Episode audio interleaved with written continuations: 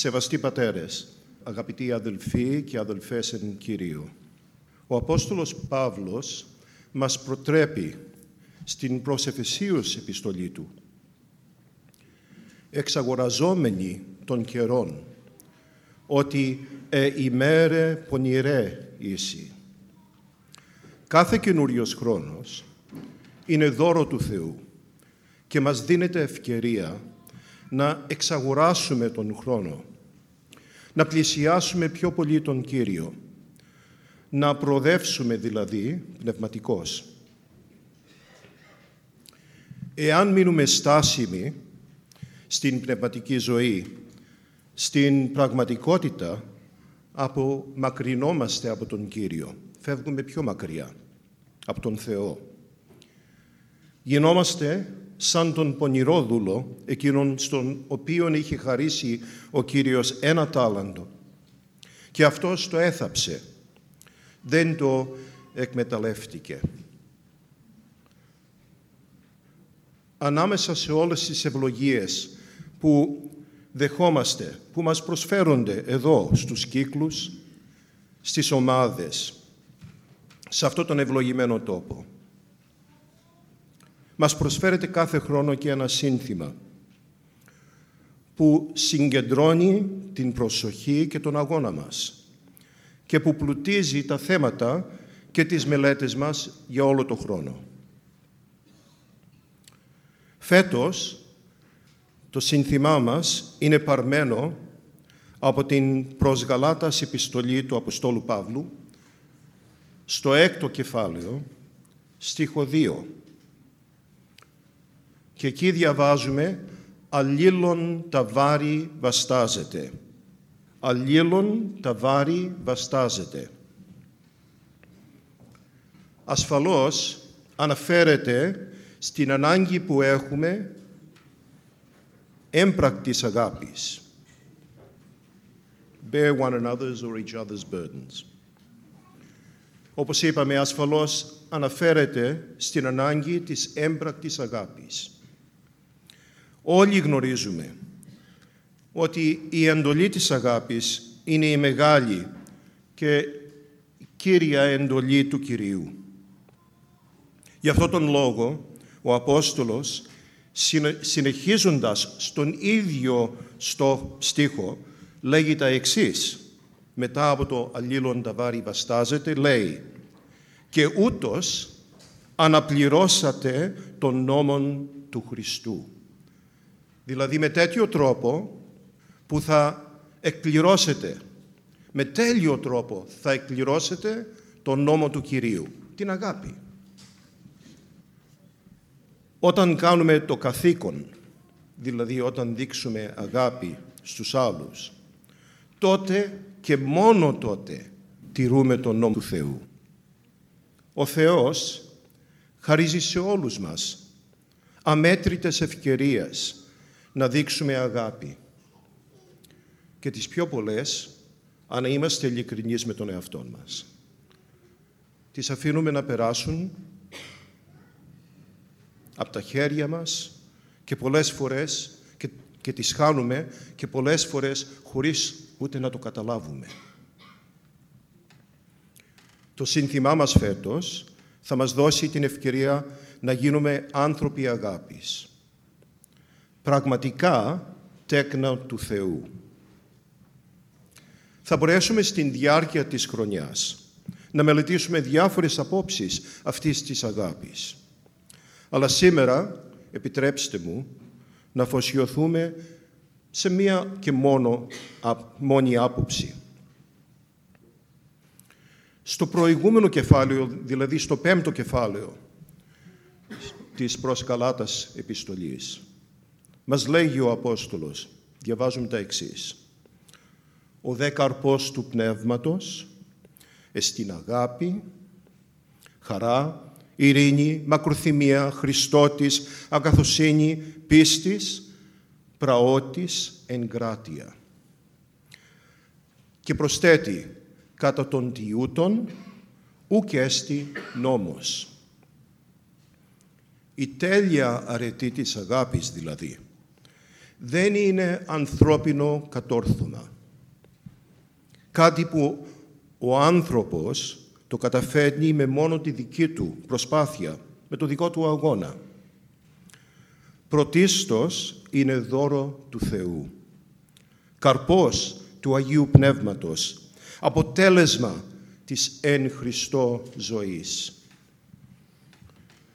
Γι' αυτό το λόγο και ο Απόστολος Παύλος συνεχίζει, στην συνέχεια λέγει «Οι δε του Χριστού την σάρκα εσταύρωσαν, συν της παθήμαση και τις, και τες επιθυμίες.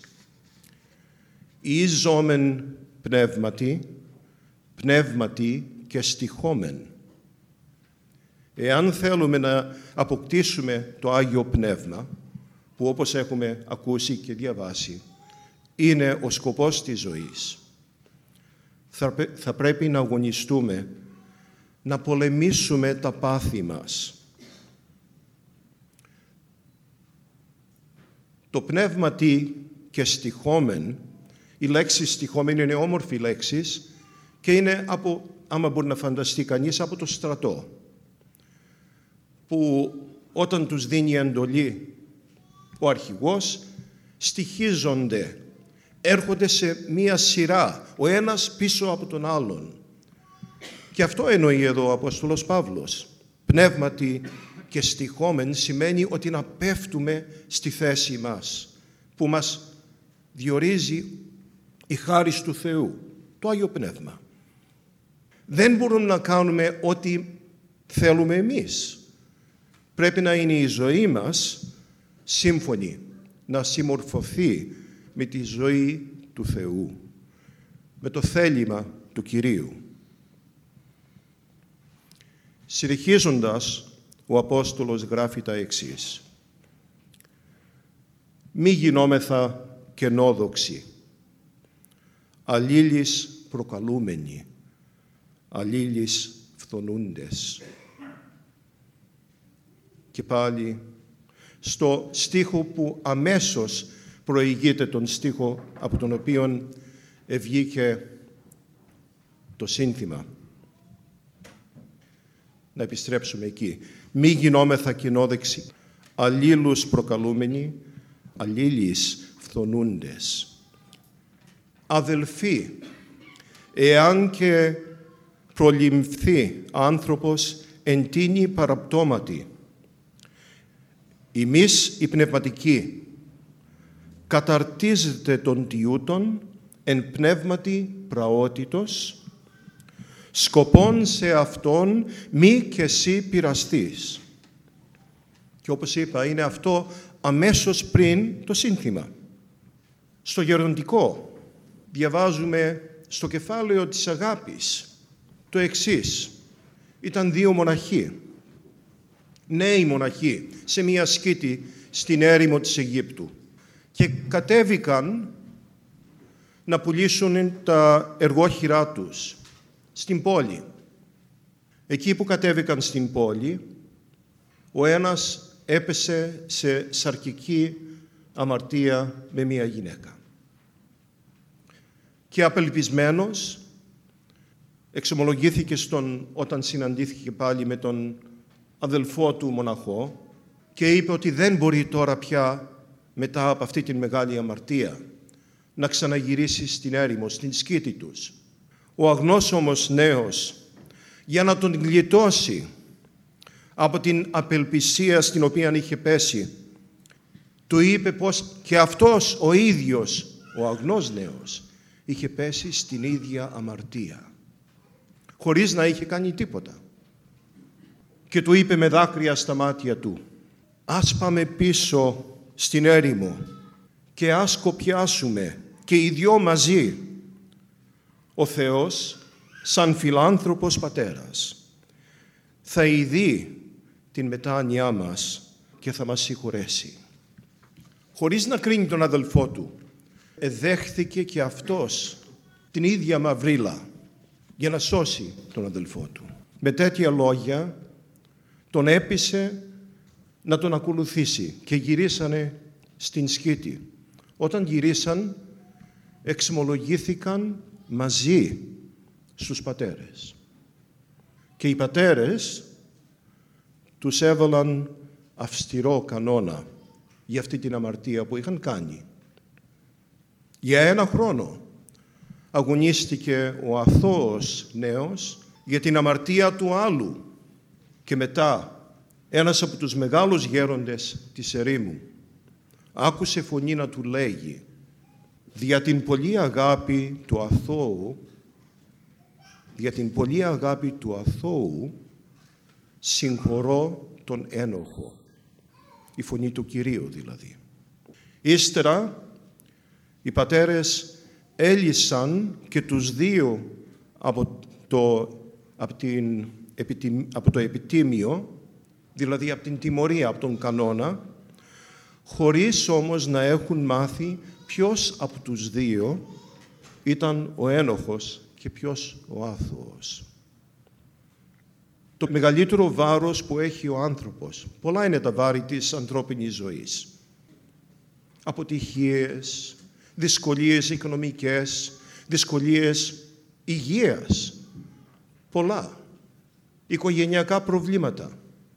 Το μεγαλύτερο βάρος όμως του ανθρώπου δεν είναι τίποτα άλλο από την αμαρτία και η ενοχή που νιώθει η καρδιά και η ψυχή του ανθρώπου. Εάν και ο ίδιος ο άνθρωπος πολλές φορές την αγνοεί, την αμαρτία και το βάρος αυτό της ευθύνης. Εδώ θα φανεί εάν έχουμε αγάπη για τον άλλον. Γι' αυτό λέγει ο Απόστολος «καταρτίζεται τούτον». Δεν λέγει «διορθώσετε τούτον».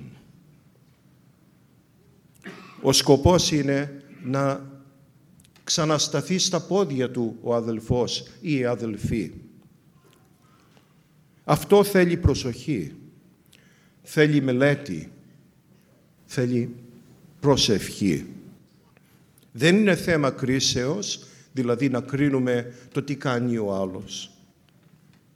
Και λείπει εντελώς ασφαλώς η κατάκρισης, condemnation του άλλου.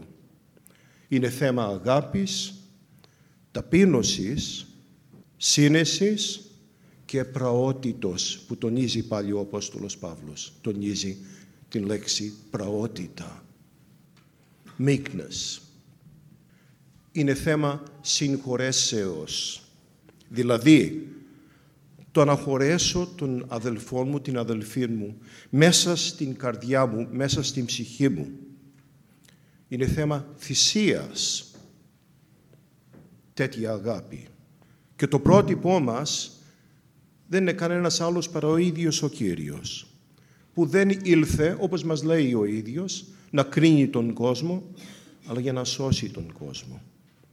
Γι' αυτό το λόγο θα δείτε ότι κεντρική θέση στο σύνθημα φέτος, στην εικόνα που έχουμε του συνθήματος, είναι ο Σταυρός του Κυρίου.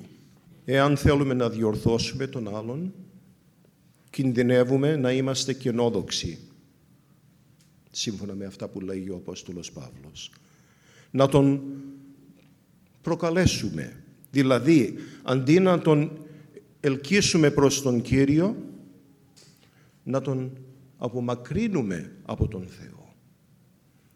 Μπορεί κιόλας να πάσχουμε και οι ίδιοι από φθόνο και για, για αυτό το λόγο να θέλουμε να διορθώσουμε. Από ζήλια δηλαδή. Γι' αυτό ο Απόστολος προτρέπει να καταρτίζουμε τον άλλον με πνεύμα προότητος, γνωρίζοντας ότι και εμείς πάσχουμε από τα ίδια και χειρότερα πάθη. Δεν υπάρχει κανένας μέσα εδώ που δεν έχει πάθει. Ας βάλουμε σκοπό φέτος να βοηθήσουμε ο ένας τον άλλον στις ανάγκες του, αλλά πρωτίστως να καταρτίζουμε ο ένας τον άλλον στον πνευματικό του αγώνα.